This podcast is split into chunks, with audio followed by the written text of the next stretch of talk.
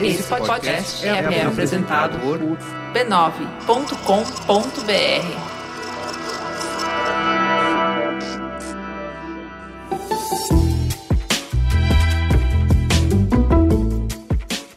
Mamileiros e mamiletes, eu sou a Cris Bartz. Eu sou a Juvalauer. Bem-vindos ao Mamilos de Férias, um Mamilos mais levinho, pra falar de coisas gostosas, depois de um ano cheio de tretas, de polêmicas, de assuntos densos, complexos, profundos. Agora a gente vai falar de viagem. Estamos fora do estúdio, gravando direto de uma sorveteria da Ben and Jerry's, delícia. Daqui a pouco vocês vão inclusive ver a gente pedindo sorvetes, comendo sorvetes, porque é verão. A gente tá bem felizinha e junto comigo e com a Cris. Oi, gente, eu sou a Gaia Passarelli. Eu sou mais ou menos viajante. Eu sou uma viajante que não tá viajando, mas eu amo férias e eu não vejo a hora das minhas férias chegarem. Por que que a gente te convidou, Gaia? Qual é a sua relação com viagem? Porque em dois mil e dezesseis eu publiquei um livro chamado Mas Você Vai Sozinha, que também é o nome do meu podcast, que vocês podem aproveitar pra procurar aí, que é um livro com crônicas de viagem, histórias minhas, que coisas que aconteceram comigo viajando por vários lugares do mundo. E daí eu fiquei meio conhecida como essa coisa da mulher que viaja sozinha. O que eu amo, adoro, é um prazer, inclusive que as pessoas continuam comprando e comentando sobre o livro, fico muito feliz. No entanto, eu não tô viajando, porque eu tô trabalhando pra caramba aqui em São Paulo, e daí eu tô meio parada por aqui. O que tudo bem também, porque São Paulo é uma cidade que permite que a gente viaje na própria cidade, então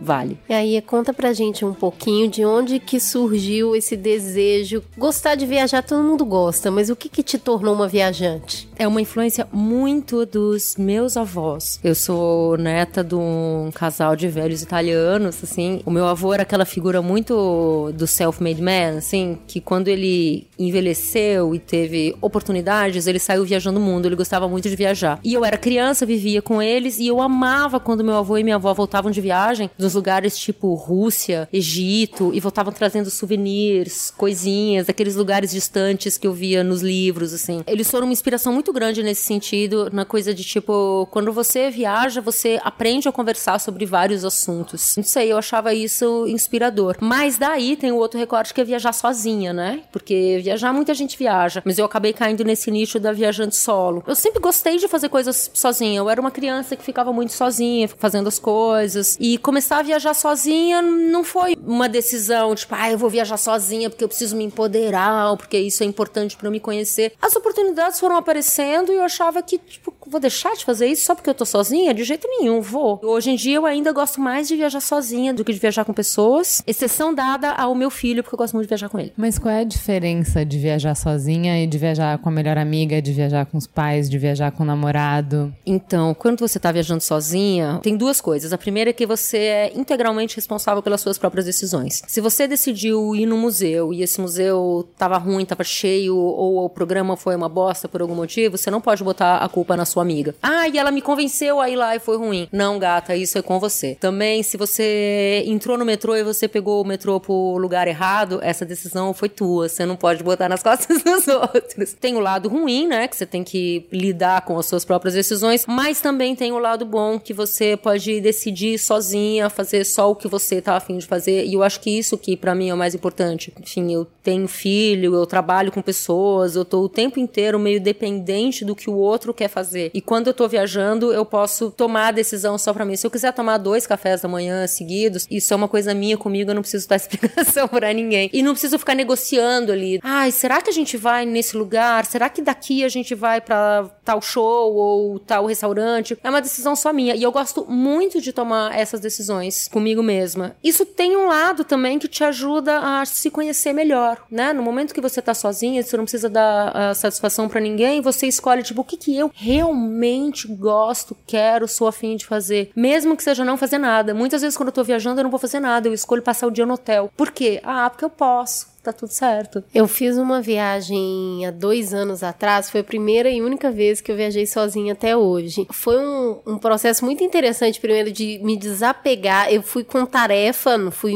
única exclusivamente pra passear, mas foi a minha primeira oportunidade de me desapegar de cronograma, de programa, de ter que fazer, de ter de onde ir. E eu lembro muito da sensação de caminhar na rua sozinha e ver flores muito bonitas que tinham na rua. E, por exemplo, eu queria que a Juliana visse, porque era uma flor que eu sabia que ela ia gostar. E tinha hora que eu tava comendo uma coisa, eu falei, ah, eu achei ia gostar dessa comida. Como que é esse processo de estar só? Você não tá dividindo a experiência com ninguém? Eu achei muito fresco a experiência pra mim, mas eu fiquei com a sensação que eu gostaria de compartilhar aquilo com pessoas que eu amo. Como que é pra você lidar com esse sentimento? Olha, gostar de viajar sozinha também não significa que você tá cem por cento do tempo ok com isso, né? Às vezes a gente se sente sozinha, sim, e tudo bem, porque somos humanas. Putz, vai rolar em um momento em que você tá, sei lá, num restaurante muito gostoso, ou uma coisa, tipo, vi umas flores que eu gostaria de compartilhar, e você vai falar, puta, que pena que eu não tô com ninguém aqui pra compartilhar isso comigo. Tem certas coisas que eu já fiz muito em viagem com outras pessoas, e eu fui deixando de fazer quando eu tava viajando sozinha, que eu descobri que eram coisas que eu não gostava de fazer sozinha, tipo, ir em show. Não gosto de ir em show sozinha, acho chato. Eu gosto do coletivo, eu gosto de estar com alguém. Então, também tentei, descobri que não é isso que eu tava afim, e beleza. Mas eu acho que a coisa da solidão faz parte um pouco, e cada um lida de um jeito com isso, né? Às vezes a gente pode resolver essa solidão com um WhatsApp rápido ali, ou às vezes você vai passar um dia meio tristinha mesmo, e paciência, vida que segue. Mas assim, depois da história do livro, que eu comecei a falar muito sobre viagem solo e tal, várias mulheres falam pra mim, tipo, cara, eu já tentei e eu realmente não gosto de viajar sozinha. E tudo bem, não tem que, não, não existe uma regra que você tem que gostar. Acho que pra gente passar pra aquela coisa que, tipo, não, pra você ser uma mulher empoderada, tal e tal, você tem que gostar de ficar só com você mesmo. Cara, e às vezes você não gosta, você prefere viajar com seus filhos, você prefere viajar com suas amigas, com seu namorado, com os seus pais, com quem quer que seja. E tranquilo, a viagem solo, ela não é mais ou menos legal, né? É só a viagem que você tá afim de fazer. O que eu acho que não pode acontecer nunca é você deixar de fazer uma viagem que você quer fazer porque tem um outro lado ali, tem uma pessoa na sua vida que não deixa. Aí é onde eu acho que fica mais complicado. Tipo, puta, eu queria muito viajar pra tal lugar, mas eu não posso porque meu namorado não pode ir comigo, ele não quer que eu vá sozinha. Aí a gente entra numa seara mais complicada, né? A gente tem que ter a liberdade de poder viajar, se a gente assim quiser. Mas eu não acho que essa viagem tem que ser uma obrigação. Gostei muito quando você falou de oportunidade, porque às vezes não é que alguém tá te impedindo, mas você mesmo fala assim, putz, se eu não tenho companhia, então eu não vou, eu vou dar preferência pra um lugar que eu tenho companhia. E às vezes é uma coisa tão simples quanto, nossa, eu queria muito ir pra China. Eu não vou ter uma amiga especificamente que curta a China, e talvez meu namorado também não curta a China. E é uma viagem que é importante pra mim. Quando você destrava essa, entre aspas, habilidade de, beleza, eu, eu banco isso, eu posso viajar sozinha, não é uma questão de você ser uma super mulher, é que só te possibilita outras coisas. Tem uma coisa de viajar sozinha que eu acho interessante a gente falar, que é o trampo invisível, que é, bom, eu depois que eu conheci o Merigo, a gente fazia as viagens juntos, mesmo depois que a gente teve criança foram só viagens de trabalho, mas eu tava sempre com ele, e aí era muito evidente pra mim as coisas que eu deixava de fazer porque eu estava com ele, ou seja, ah, então o ritmo da viagem é outro, porque tem que ser o ritmo das duas pessoas, a escolha dos lugares é outro, mas não era tão transparente pra mim as coisas que eu não precisava me preocupar porque ele estava lá. Então, coisas simples sobre qual é o hotel, como é que vai ser o transporte do aeroporto até o hotel, sei lá, milhares de pequenas coisas, porque o Merigo é muito de processo, então ele resolve muitas coisas, e quando eu tô viajando com ele, eu não percebo, eu só vejo que as, as coisas tudo funciona, e aí de repente fui viajar sozinha, eu percebi centenas de pequenas coisas, que eu não me preocupava, ou que eu dividia a decisão, e que de repente é muito legal você fazer só o que você quer, mas você não ter alguém pra dividir, vamos pra cá ou vamos pra lá, pra pensar junto, é um peso também extra, né? Como que é isso? Então, eu, pessoalmente, adoro essa parte. Descobrir como vai de ponto A pro ponto B, hotel, definir lugar pra comer, pesquisar sobre os passeios, que horas é, como funciona, como chegar lá. Eu gosto muito dessas coisas. Talvez eu goste mais de programar a viagem do que fazer a própria viagem. Então, eu nunca encarei isso como um problema, assim. Mas sim, realmente, é uma coisa que demanda tempo, e é um tempo que às vezes a gente não tem na vida. Uma época, uns anos atrás, aí eu namorei um tempo um italiano, ele aparece no meu livro, inclusive, que é hotelier. Ele é um profissional da hotelaria e que, consequentemente, viaja muito o mundo. É dez vezes mais viajado que eu. E a gente viajou junto várias vezes e era maravilhoso viajar com ele, porque ele, tipo, já tinha resolvido as coisas antes de eu pensar. Não, porque a gente vai alugar o carro, olhar, ah, mas aquela operadora de carro ali é mais barato, funciona melhor, casa disso, isso, isso. Uma coisa de experiência. E eu, tipo, caramba, olha lá, um homem que sabe viajar. Achei super impressionante.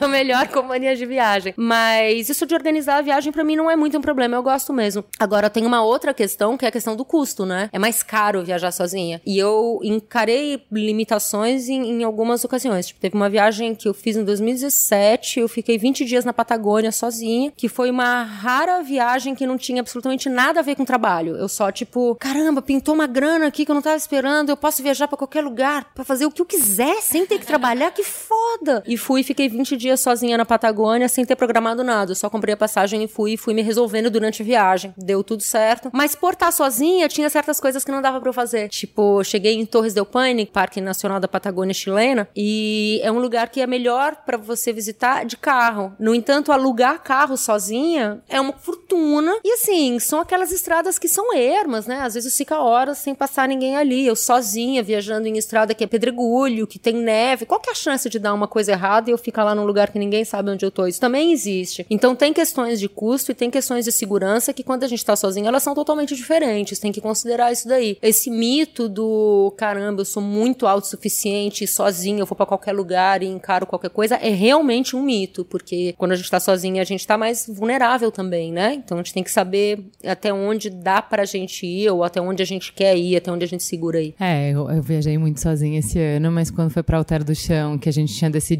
se ia fazer o Mamilos ou não, pra Cris é muito mais complicado, porque ela nunca tinha ficado longe do Amos, então era uma escolha difícil pra ela, eu falei, ó, a gente vai fazer o que você quiser, mas eu não vou sozinha, não vou bancar essa viagem sozinha, porque era um contexto político complicado e tal, e assim, pensando na viagem que a gente fez, você acha que dava pra fazer sozinha? Acho que não teria sido outra experiência, né? Não acho que teria sido legal mesmo, não. Tinha que ser de dupla mesmo, e tá uma ali dando força pra outra, e segurança pra outra, e troca, uma troca essencial, porque vem o volume de conteúdo que veio era enorme, dissolver aquilo, elaborar aquilo, dupla tava pouco, acho que se tivesse mais um tava bom. Então eu acho que tem essas viagens também que se você se sentir insegura o tempo todo, você não vai curtir, né? Você tá sentindo, você tá com medo, você tá sempre muito atenta. Quando eu viajei sozinha, eu demorei um tempo até me sentir segura pra fazer as coisas sozinhas. Como o meu inglês é muito ruim, eu viajei pra um lugar de falar inglês e o A G tem um inglês bem melhor, ele resolvia esses trâmites de comprar o bilhete, eu fiz tudo sozinha. Então teve uma parte muito legal de entender a autonomia no sentido de capacidade e no sentido de ficar bem sozinha. Então acho que quando a gente tá escolhendo um destino e quer ir sozinha mesmo, eu acho que tem que se preocupar com isso, com a autonomia, o estar bem sozinha. Porque se for pra ir só nesse processo, né, de desbravar a todo custo e a todo preço, eu acho que pode sair pela culatra, assim. Por outro lado, eu tenho amigos que...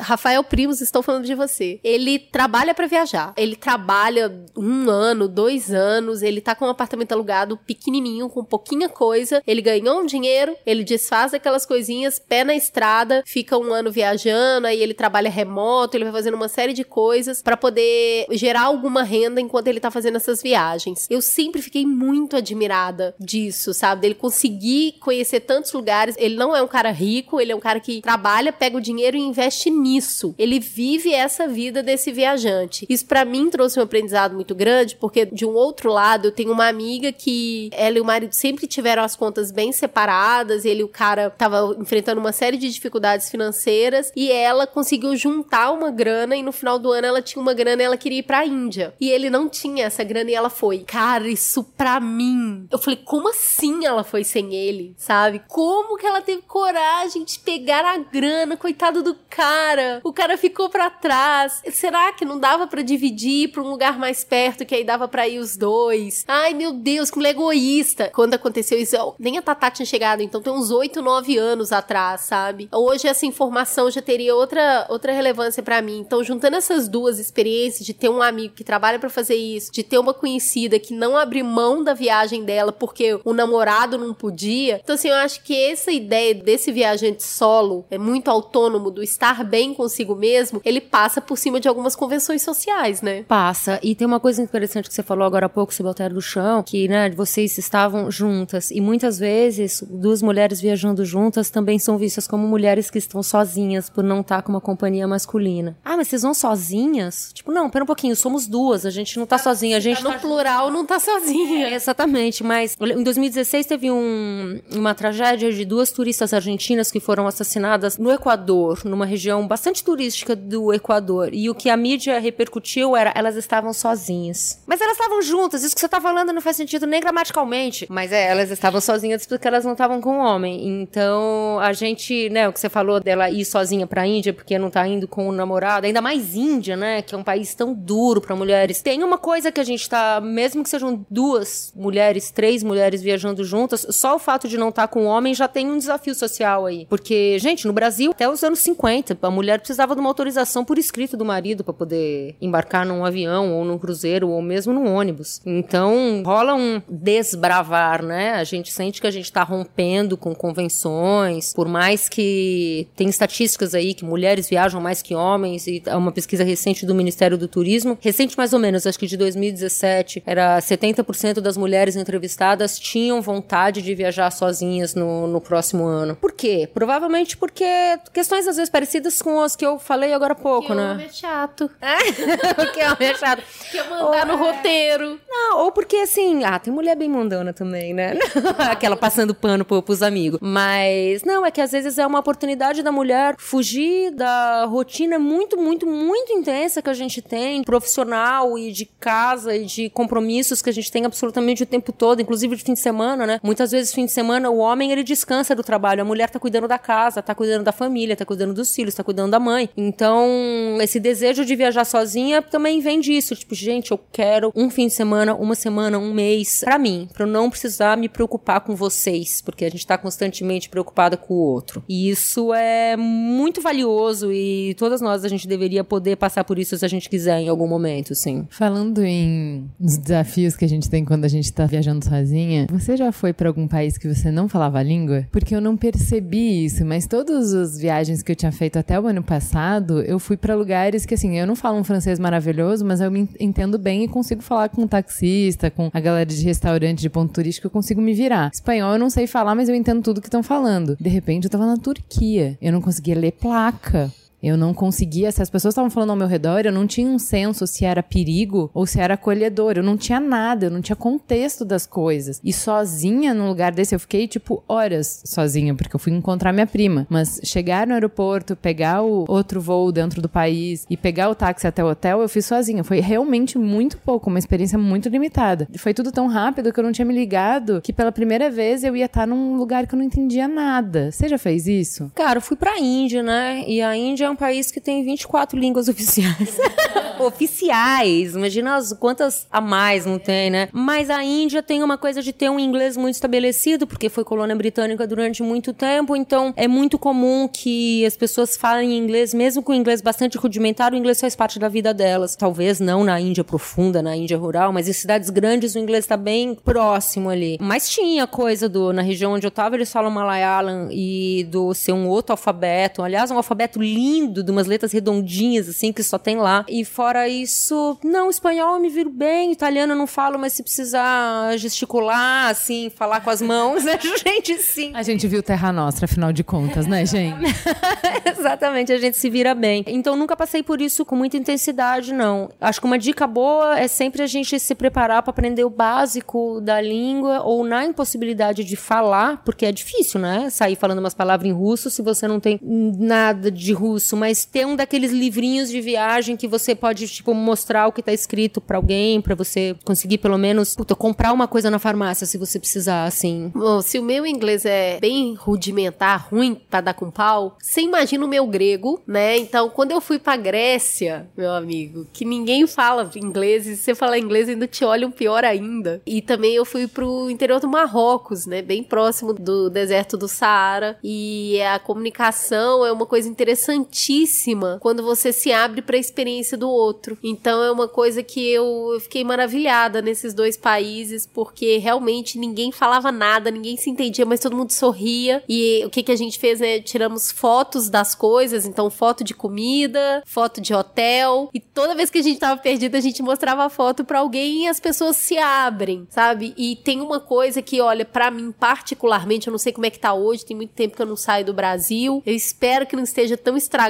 quanto parece, mas quando a gente falava que era brasileiro, nesses lugares bastante remotos, as pessoas ficavam muito felizes, né? Então, nessa época, e ó, tem bastante tempo, a gente andou fazendo bastante cagada de lá pra cá, mas as pessoas tinham um sentimento de simpatia quando você falava que era brasileiro, porque remete a coisas alegres quando as pessoas pensavam em brasileiro. Então, eu ouvia muito, toda vez que eu falava ah, Brasil, Brasil, as pessoas falavam de futebol, as pessoas falavam de carnaval, as pessoas falavam até do Lula, muito. E aí, era uma coisa de querer te ajudar. Então, eu vejo isso, a, a língua, como um processo de aproximação das pessoas quando elas veem alguém realmente perdido. É, eu fui muito maltratada em Paris quando eu tentei falar inglês. Quando eu assumi que não ia rolar mesmo, as pessoas me trataram melhor, sabe? Então, eu acho que esse processo de entender a língua do outro e o outro se abrir, eu aprendi umas palavras em grego ao longo do tempo. Eu conheci uma brasileira que morava lá, e aí fui comer na casa dela, e aí conheci muita gente lá. Mas no, no final, eu já tava me sentindo a própria grega. Então, eu acho que se abrir pra isso sem medo ajuda a entender a cultura do lugar também, né? Tem uma coisa de hospitalidade, né? Dos países, de quando vê que você... Ai, você tá tentando chegar em algum lugar e não sabe como, você quer pedir comida e não consegue, das pessoas terem um instinto nat- natural de te ajudar. Quando a gente tá viajando sozinha, a gente pensa tanto em ai, perigo, insegurança, situações ruins que podem acontecer, porque elas realmente podem acontecer, então é importante a gente ter isso na cabeça, mas, cara, noventa por cento das vezes, se você tiver numa situação que você tá precisando de algo, vai aparecer alguém que vai te ajudar, e esse é um aprendizado muito legal quando a gente tá viajando solo, pelo menos pra mim foi assim, de meio reaprender a confiar no mundo, sabe? Tipo, cara, as pessoas são legais lá fora, e ó, dá pra pedir ajuda e tá tudo bem, dá pra dar certo, a gente não precisa ter tanto medo de tudo o tempo todo, o que a gente precisa ter é atenção, atenção e informação, saber onde eu tô, saber onde eu quero chegar, saber o que que eu tô fazendo, não me colocar numa situação de risco por livre e espontânea vontade, mas viajando por aí, na Índia, inclusive, todas as vezes que eu precisei de ajuda por alguma coisa, invariavelmente apareceu uma pessoa pra me ajudar, então isso sempre foi, sempre me deixou feliz, assim, e um conselho que eu dou pra mulheres quando vêm falar comigo sobre viajar solo, não sei o que é, se você estiver sentindo insegura, se você tá sentindo insegura, a chance é que o seu sentido tá certo, você tá insegura mesmo, então primeiramente, ouça o seu alerta interior ali, e em segundo lugar, peça ajuda pra uma outra mulher, porque a chance é que essa outra mulher vai entender o que você tá passando, mesmo que você não fale a língua, vai entender um pouco do que você tá passando e vai te ajudar. Na Índia teve mais de uma situação, mas uma que me marcou muito foi, eu tinha chegado fazia uns três dias, estava em, em Trivandrum, esse é um nome ocidentalizado, no nome lá é um nome muito comprido que eu não consigo falar, mas Trivandrum, que é uma cidade no sul da Índia, uma cidade grande, e eu tava numa região de bazar, ruas de comércio, assim, e achando tudo maravilhoso, e olhando lojinhas, pessoas, as mulheres vestidas com sari, aquela coisa toda, achando tudo muito diferentão pra mim, e meio me perdi, porque eu me perco horrores também, eu tô sempre perdida, puta, como eu não presto atenção nas coisas, pisciana, e num dado momento eu precisava voltar pro lugar onde o meu grupo tava, porque eu tava numa press trip, tava com um grupo de jornalistas, precisava voltar pra onde eles estavam, e tipo, não fazia ideia de como, e uma mulher saiu de dentro de uma loja, numa lojinha, ela olhou pra mim, saiu de dentro da loja, meio me deu uma abraçada, assim, eu segurada pelo ombro, olhou pra mim e falou, é pra lá que os turistas estão, meio é pra lá que você tem que ir, e meio me levou com ela. Foi muito bom que fosse uma mulher, porque se fosse um cara que saiu dentro de uma loja, encostou em mim, me pegou pelo ombro, eu ia falar, tipo, mano, sai daqui. Mas o fato de ser uma mulher e olhar pra mim com tanta transparência, eu falar, ai, ah, ela entendeu o que que tá acontecendo, que maravilhosa. Eu deixei ela me levar, a gente chegou perto de onde tem que ir, ela apontou, eu falei lá, falei, ah, tudo bem. E isso aconteceu na Índia várias vezes, porque é um país que é muito, o Brasil também é muito machista, a América Latina é muito machista, mas lá é um outro tipo de machismo realmente institucionalizado, muito duro e muito perigoso pras mulheres, né? Então, eu fiquei com essa sensação de que as mulheres se ajudam no dia a dia, porque sabe o que que tá acontecendo. Essa mulher viu uma turista de cabelo curto, tatuada, perdidaça ali, e falou, cara, essa mina, ela vai se dar mal aqui, deixa eu levar ela pra onde ela tinha que estar. Tá. E me ajudou de livre e espontânea vontade, foi muito legal. Tem uma outra coisa, além dessas ajudas pontuais, quando você tá sozinho, você se abre pra camaradagem, pra fazer conexões, pra conhecer pessoas também. Tinha um podcast que eu gostava muito, o nome disso é Mundo, e teve um episódio que eles fizeram, que eles falaram de uma coisa que eu nunca pensei que eu faria, e eu morri de vontade depois que eles falaram, que é o Caminho de Santiago de Compostela. Que as pessoas vão sozinhas, mas elas não ficam sozinhas. Porque todo mundo que tá ali, tá por motivos diferentes, mas partilhando a mesma jornada, o mesmo caminhar. E isso em si já é um ponto de partida pra uma conversa, já é um ponto de partida pra uma camaradagem nascer. Você teve experiências de conhecer pessoas legais na estrada? Hum, mais ou menos, mas eu sou uma pessoa... Tive sim...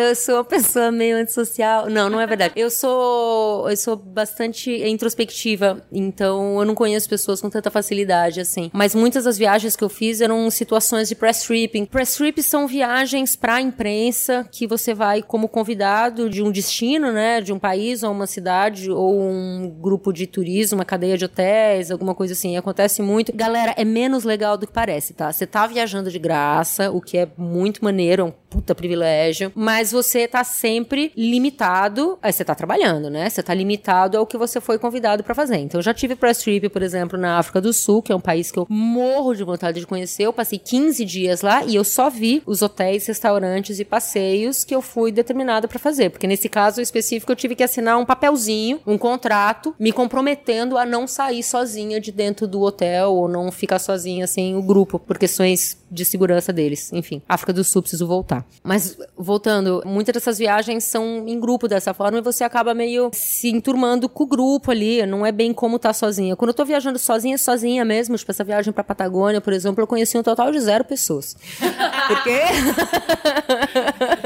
Porque eu não queria, eu queria realmente passar, enfim, eu tinha questões minhas, internas, que eu tinha que lidar e aquela vastidão toda, a Patagônia é uma das regiões menos populosas do mundo, talvez por isso eu escolhi e olhava em volta e falava, caramba, não tem ninguém aqui, olha que legal. Queria realmente ficar sozinha. Mas tem muita gente que viaja sozinha para conhecer pessoas. Eu acho admirável gente que chega num lugar novo e faz amizade com facilidade, assim. Eu acho lindo, porque eu não faço, eu sou meio tímida.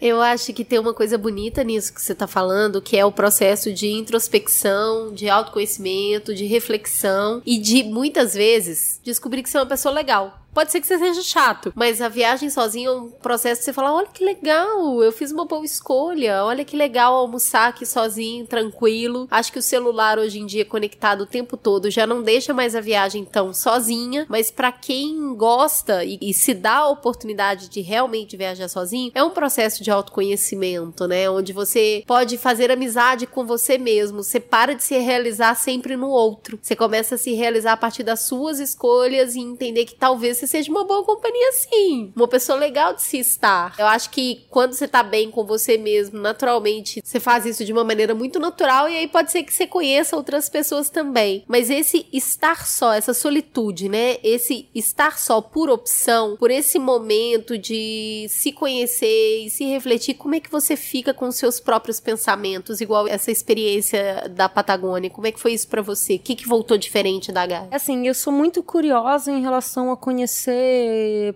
lugares, eu gosto muito de história, geografia, então eu sempre sinto quando eu viajo que eu tô sozinha, eu tenho oportunidade em ir atrás daquelas coisas que eu realmente sou afim de ver, mesmo que seja tipo, gente, museu prisional na Patagônia, sabe? E se eu não tenho ninguém junto comigo, eu posso ir fazer isso sem... sem dar muita desculpa. Posso não colocar no Instagram, porque, né, ninguém vai achar nada demais. Mas eu quero ir. Não, mas eu não sei. Eu acho que o que volta diferente em mim, toda vez que eu viajo solo, é meio essa certeza de que, sim, eu sou uma boa companhia e que eu sou capaz de fazer e bancar minhas próprias escolhas, sabe? De que, tipo, putz, eu fui sozinha. Quando eu tava na Índia, eu decidi que eu ia até Kanyakumari, que é a cidade no extremo sul da Índia, lá na pontinha do triângulo lá embaixo, que é o extremo sul do continente asiático, a cidade onde Gandhi pediu pra jogar as cinzas dele, e é o único lugar no mundo onde tem um encontro de três oceanos. Isso significava uma longa viagem de carro a partir da cidade onde eu tava até lá pra fazer isso em um dia e voltar no dia seguinte. Se eu tivesse com uma outra pessoa, ia falar, tipo, ai, Gaia, que trampo, pegar uma estrada na Índia, depois voltar de trem, não sei o que, não sei o que. Cara, mas eu quero muito ir, eu sinto que eu tenho que ir. Essa coisa do cinto, né? Eu quero muito ir, por quê? Porque eu quero muito ir, eu quero poder falar que eu cheguei no extremo sul do continente Continente asiático. E fui. E foi muito legal. E o que que mudou dentro de mim nessa viagem foi poder chegar lá e falar, caramba, eu tô o mais longe de casa que eu já cheguei, é absurdamente longe, eu cheguei aqui sozinha, com a ajuda de algumas pessoas, mas eu cheguei aqui sozinha e eu vou voltar sozinha, e eu vou poder contar pro resto da vida que eu cheguei no lugar onde jogaram as cinzas do Gandhi. Então tem uma sensação de... Ah, uma plenitude, assim, de caramba, eu decidi fazer isso e eu consegui fazer... Eu não tô nem fazendo pra provar pra ninguém, mas pra provar pra mim mesma que eu consigo fazer, que eu sou capaz. E isso é muito gostoso. Sabe que tem uma coisa que você tá falando pra mim de viagem é, sozinha? É menos sobre as escolhas de onde ir, porque o Merigo até topa as escolhas de onde ir pra mim. Não é um sacrifício, assim, fazer a, essa mediação de expectativa, mas é muito sobre ritmo. Viajar sozinha é sobre ritmo, sobre eu sou estriquinada, eu quero fazer mil coisas ao mesmo tempo. É isso que você falou. Eu vou ter que pegar um ônibus e um trem, um avião e um jegue e um não sei o quê. Yay, que legal! E pra pessoa, tipo, nossa, que, que horror, por que, que eu faria isso, sabe? Eu sou aquela pessoa que fala, você tá dormindo em dólar, acorda, vamos! Que faz, que marca todas as coisas que quer fazer no Google Maps, e aí faz o roteiro por proximidade, tipo, a gente só precisa fazer uma refeição no dia, o resto, on the go, vai, pega, faz mil coisas. E assim, pra maior parte das pessoas é muito chato fazer isso, e não configura férias, e não configura definitivamente diversão. Mas pra mim configura. Então, por exemplo, eu tive acho que seis horas em São Francisco, dividida em dois dias, que também era uma viagem assim de trabalho, e cara, eu contei pra Cris as coisas que eu fiz, e ela falou assim, não, não é possível, é humanamente impossível. Possível. Mano, eu fiz a, a cidade inteira a pé no primeiro dia, nas primeiras três horas, a cidade inteira a pé. E depois, no outro dia, eu peguei uma bicicleta e atravessei a ponte e fui pra outras cidades e, tipo, ninguém toparia isso, entendeu? Eu comi todas as coisas que dava pra comer, eu bebi todas as coisas, eu fui em todos os pontos turísticos em seis horas. Conta de Belém. Cara, Belém é surreal, assim, também. Eu cheguei em Belém, tipo, sei lá, três da tarde, às cinco eu precisava estar no lugar pra fazer passagem de som e fazer a palestra, daí, sei lá, a palestra era às seis, sete, eu me liberava às nove depois de falar com todo mundo, e aí no outro dia às onze, onze e meia eu tinha que ir pro aeroporto. Então basicamente eu tinha, sei lá, algumas horas na cidade. Mano, eu fiz tudo. Eu cheguei, deixei as coisas no hotel, fui correndo pro...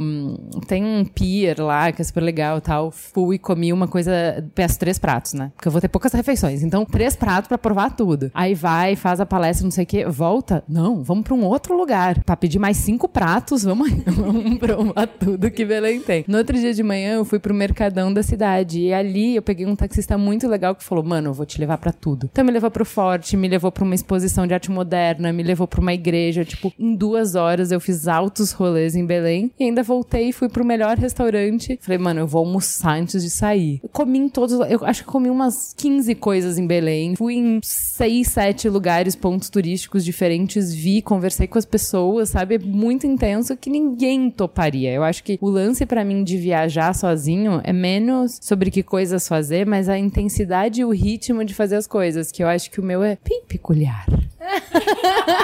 É, então, você tem que achar alguém que tope fazer esse ritmo junto com você. E é difícil. Eu adoro essa coisa, como eu falei, né? Eu adoro essa coisa de programar. Então, você falou do Google Maps. Eu tenho Google Maps com todos os lugares onde eu vou. Eu fico pesquisando antes. Também porque eu gosto de meio visualizar como que é a chegada. Sabe, pera um pouquinho. Esse hotel que eu vou ficar, como que é o entorno? E se eu precisar de um café, onde tem? Enfim, eu adoro essa parte. Mas viajando sozinha, eu sempre tô livre pra, tipo, não ir, se eu não quiser. E eu sou uma pessoa... meio preguiçosa, então acontece muito quando eu tô viajando, tipo, ah, quer saber, eu não vou até tal lugar não, que lugar que todo mundo fala que tem que ir, eu não vou, acho que eu vou ficar por aqui mesmo, vou ficar nesse café umas horas comendo umas coisas gostosas e meio tudo bem, mas eu acho bom que a gente tenha a liberdade pra mudar esse plano, tipo, não, pera um pouquinho, eu não vou ficar no café, eu vou aproveitar essas duas horas, eu vou ver cinco lugares diferentes, e beleza. O lance é a autonomia, né, como você disse, a gente tem a autonomia de fazer o que a gente quiser, isso é tão raro no dia a dia, a gente tem tão pouco que eu acho muito valioso. Cada dia que passa eu gosto de ir mais pro lugar sem saber nada sobre ele. Então já fiz muitos Google Maps e como é que é o lugar. É óbvio que eu acho que quando você tá viajando sozinha isso é ainda mais importante, tem até outras funções, mas essa viagem mesmo que eu fiz pra Toronto, que eu fui pro Canadá, eu não quis ir em nenhum lugar. Ai, você tem que comer, você tem que ir na torre, tem que... Não, não tenho. Eu vou onde eu quiser. E aí eu gostava muito de cada dia descer numa estação de trem e caminhar por ali, sem saber se o lugar era importante importante ou não, sem saber se aquele lugar era o ponto turístico ou não, e aí eu sempre entrava em algum lugar e tentava me comunicar com uma pessoa e comer alguma coisa ali, às vezes até consumir alguma coisa, comprar, mas tentar viver o lugar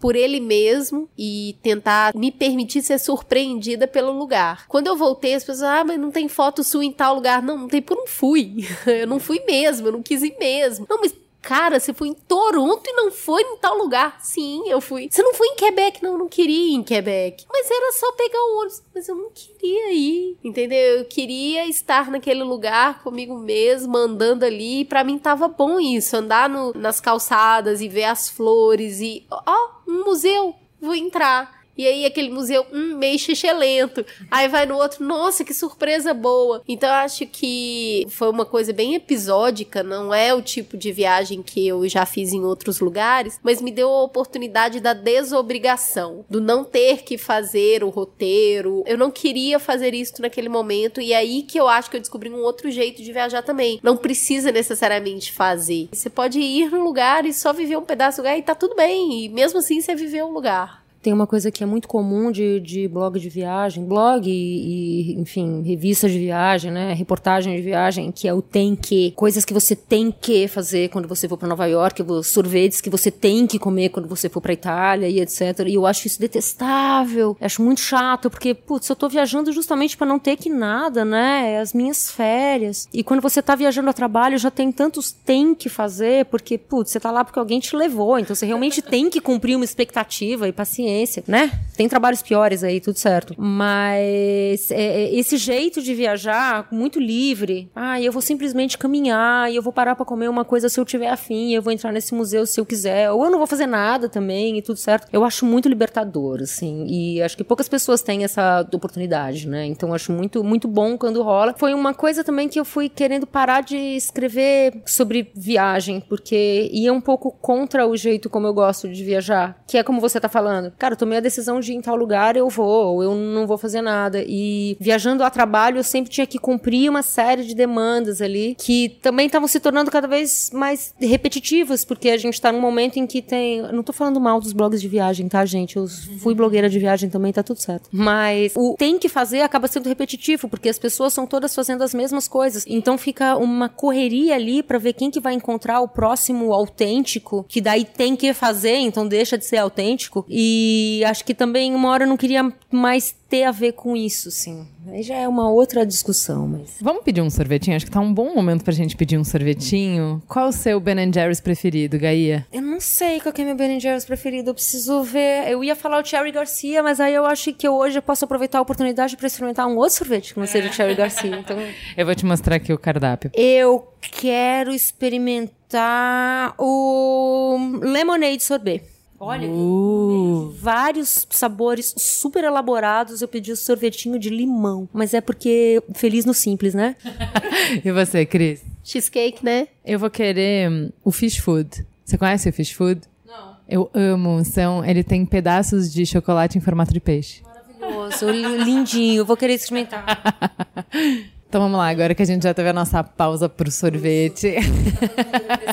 Tá todo mundo refrescado. Ai, delícia. delícia. Conta pra gente um pouco das suas viagens preferidas. Me fala de duas viagens que foram muito marcantes pra você, que você fez sozinha. Fala um pouquinho dos desafios que você teve por estar sozinha e das coisas legais que teve nessas viagens porque você estava sozinha. A primeira vez que eu viajei sozinha conscientemente, tipo, pintou a oportunidade de fazer uma viagem que eu não tenho ninguém pra ir comigo, mas foda-se, eu vou fazer mesmo assim. Eu tava passando uma temporada curta na Inglaterra estudando e pintou uma chance de fazer uma viagem de trem até até o norte da Escócia, escrevendo para um, enfim, um anunciante que me convidou na época. E, tipo, na época eu tava casada, mas não tinha a menor possibilidade do meu marido ir pra lá fazer isso comigo, e eu também não tinha meus amigos que moram em Londres, ninguém ia, putz, vou sair aqui do meu trabalho uma semana pra acompanhar a Gaia de trem até o norte da Escócia. Mas falei, cara, eu sempre quis fazer isso, eu morro de vontade de conhecer a Escócia, vambora, ainda mais como um trabalho, vocês vão me pagar pra ir? Caramba, vambora. Teve uma dificuldade específica nessa viagem, que foi quando eu aprendi que a gente só pode levar a bagagem que a gente consegue carregar. Opa! Eu tenho uma dor no ombro direito até hoje, que começou nessa viagem aí, porque eu tava viajando com uma bagagem super pesada, sei lá, porque eu achei que eu tinha que levar computador, câmera, lente, e já era inverno, então mil roupas de frio, e daí no caminho eu comprei garrafa de uísque, enfim...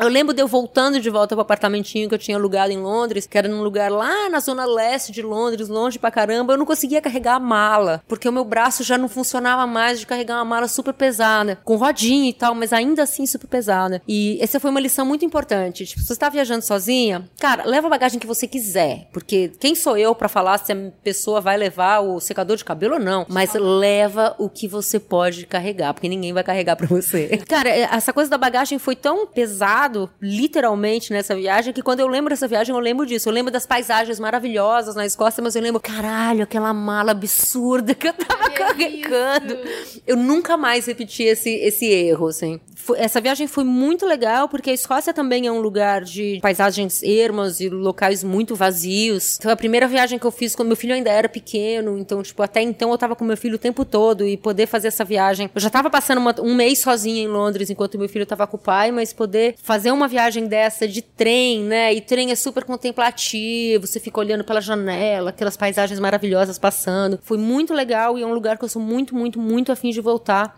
com uma mochila mais levinha. E... muito bom.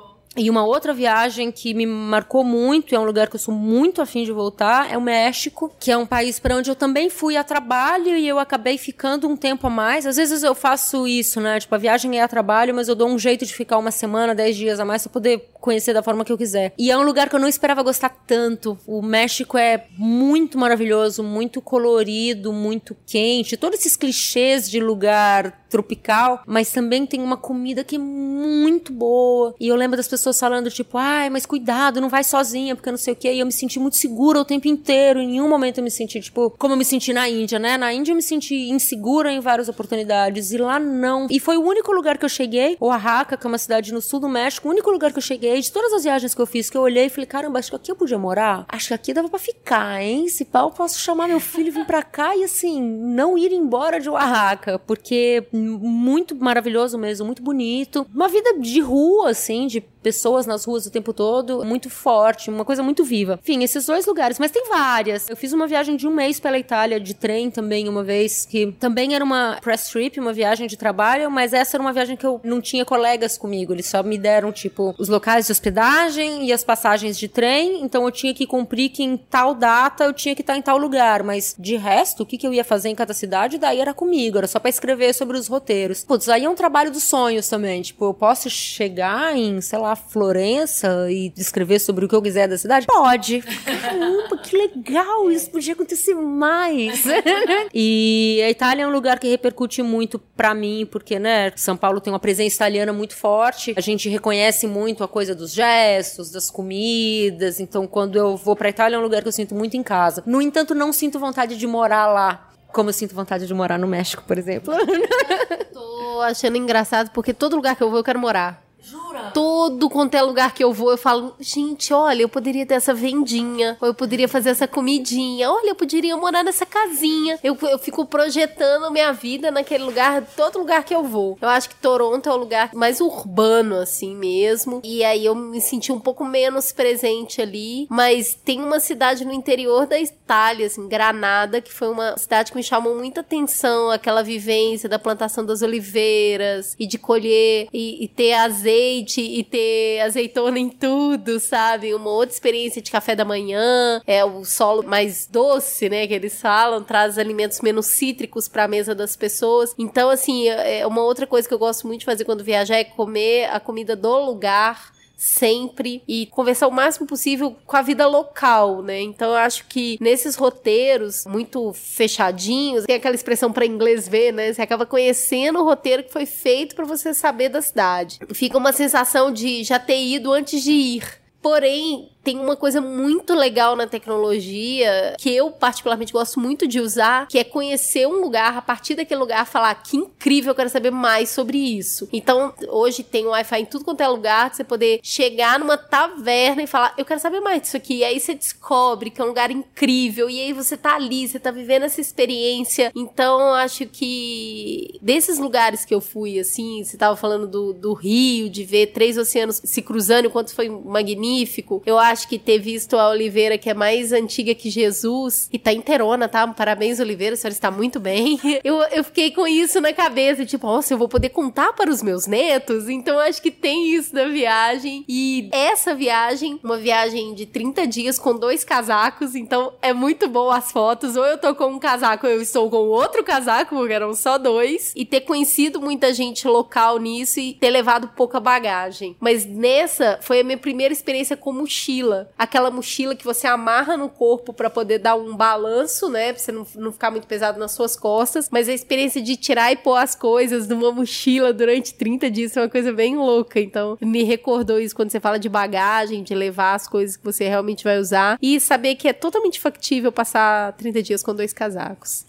Nossa, muito. Inclusive é uma coisa que você aprende viajando, né? Que a gente é capaz de viver com muito menos do que a gente tem no dia a dia. Porque, enfim, a gente se acostuma no dia a dia, nas nossas casas, a precisar de um monte de coisa que, na real, a gente não precisa. E quando você tá viajando de uma situação com mochila, né? Que você tem uma limitação física ali do quanto que você consegue colocar nas suas costas. Você aprende que, meu, dá super pra passar com aquela mochilinha ali e tudo bem. Mas isso que você falou de passar e fazer uma viagem pro interior e passar o tempo no lugar e, e ver como é a vida numa cidade pequena, num vilarejo. Não precisa ser necessariamente numa cidade pequena, pode ser numa cidade grande também, mas o único jeito de você realmente conhecer um modo de vida, uma cultura, é passando um tempo no lugar, sem pressa, devagar, comendo o que as pessoas comem, conversando com as pessoas. Essas viagens de turismo que a gente faz, e esse é o meu problema com, com as press trips, com as viagens de trabalho, é que você só vê o roteiro pra inglês ver, né? O roteiro turístico mesmo. Você não vê o país, ou a cultura, ou as pessoas. Você vê só aquilo que tá pré-determinado pra você ver. E isso uma hora começou a um pouco me incomodar, assim. Eu espero poder voltar a viajar em algum momento fazendo viagens desse tipo, que são viagens um pouco maiores, mas também são mais lentas. Que eu possa comer, comer a mesma comida mais de uma vez, pra ver se realmente é assim que come, é aqui que come, como é que funciona. E ter a oportunidade de, enfim, viver o lugar um pouco mais. Eu gostaria de, sei lá, passar seis meses em Oaxaca vendo se é realmente lá o lugar onde eu vou ter que morar ou não. Pra encerrar, fala pra gente se tem alguma menina aqui, algum menino que tá ouvindo falando assim, putz, é agora, hein? Eu nunca tive coragem, eu tava aqui com, esperando alguém me fazer companhia, eu decidi que eu não vou mais esperar que me façam companhia, eu vou, vou meter as caras e vou sozinho. Qual é o conselho que você dá pra quem vai se aventurar pela primeira vez numa viagem sozinho? É se informar bem. A gente tem um acesso à informação hoje que a gente nunca teve na história, né? Nunca antes na história da humanidade a gente teve tanto acesso à informação pro bem e pro mal, mas enfim, é totalmente factível a gente se informar corretamente hoje antes de viajar. E eu gosto de dizer que uma mulher segura é uma mulher bem informada, né? Ou o contrário, uma mulher bem informada é uma mulher mais segura. Se informa muito sobre o lugar onde você vai antes de ir. Saca? Quanto mais informada você tiver, mais segura você vai se sentir. Chegue no lugar sabendo como que você vai fazer pra ir do aeroporto pro hotel, ou da rodoviária pro hostel, ou o que quer que seja, né? Tem muitos tipos de viagem. Quando a gente fala de viajar, a gente sempre pensa em viagem internacional, Estados Unidos, Europa. Mas, cara, às vezes ir pro litoral do estado é uma viagem. Às vezes ir pra cidade vizinha é uma viagem. Às vezes viajar dentro da própria cidade também é. Mas se informa, pega o máximo de informação que você conseguir sobre o lugar antes de ir. Isso vai fazer com que você Você chega sabendo onde você tá pisando, literalmente. Cara, tem guias de viagem em papel, tem trocentos sites, tem grupos no Facebook específicos pra viajantes, onde você vai pedir uma informação e alguma mulher vai aparecer ali pra mulher, né? Eu tô muito com mulher na cabeça. Homens também viajam, desculpa, caras. Mas é, alguém vai aparecer ali pra te informar. Então é isso. Tenta pegar o máximo de informação que você conseguir, mesmo que isso signifique fazer um roteiro de viagem super elaborado que você depois não vai cumprir, mas meu, vai sabendo pra onde você vai, isso vai te ajudar muito. E pras meninas, então, só agora, quando perguntarem, mas você vai sozinha? O que que responde? Você vai sim, gata, pode ir, vai dar tudo certo. Mas a, a coisa do título do livro, que depois virou o título do podcast, é que essa é uma pergunta que nós mulheres, a gente ouve o tempo todo, não só quando a gente vai viajar. Permeia qualquer camada da sociedade aí. Isso vale pra mulheres ricas e pobres, pra mulheres jovens e velhas. Você vai no cinema, você vai sozinha? Ai, mas você vai sozinha? Então isso meio vale pra tudo. É que pra uma mulher viajante isso é muito, muito, muito, muito, muito frequente. Enfim, a família vai te perguntar, o namorado vai te perguntar, as amigas vão te perguntar, mas eu acho que cada vez mais a gente pode responder que sim, vou sozinha. A gente tá careca de saber que vocês usam o tempo de lavar a louça, limpar a casa e andar pela cidade pra ouvir o Mamilos. Mas conta pra gente, quando acaba o episódio da semana, você faz o quê? Ué, amiga, entra lá no Storytel. Depois que a gente falou da plataforma aquele dia, eu fui dar uma fuçada lá e, olha, tem muito conteúdo, viu? Dá pra aprender e se divertir tanto. Tem história de terror, de suspense, biografia, romance. Você paga por mês e aproveita tudo sem limites. Eu já vou indicar aqui a festa de Babette, tá? Se você gostou do filme, você vai gostar mais ainda do conto. Mas tem também Edgar Allan Poe, Stephen King, André Bianco. Eu só não recomendo ouvir esses de terror à noite, né? Pra quem quiser aproveitar e conhecer essa plataforma tão cheia de coisa boa, tem link pra Mamileiro. É só entrar no story.tel barra Mamilos. Com esse código você leva trinta dias grátis pra sair ouvindo tudo. Aí é bom demais, hein? Então corre lá, story.tel barra Mamilos.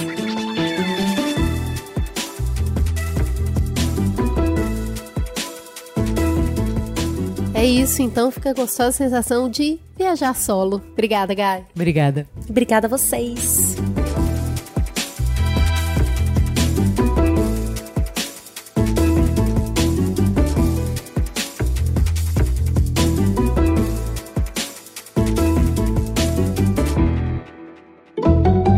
Mamilos, jornalismo de peito aberto. Esse bate-papo foi um oferecimento Bradesco. Este podcast foi editado pela Maremoto.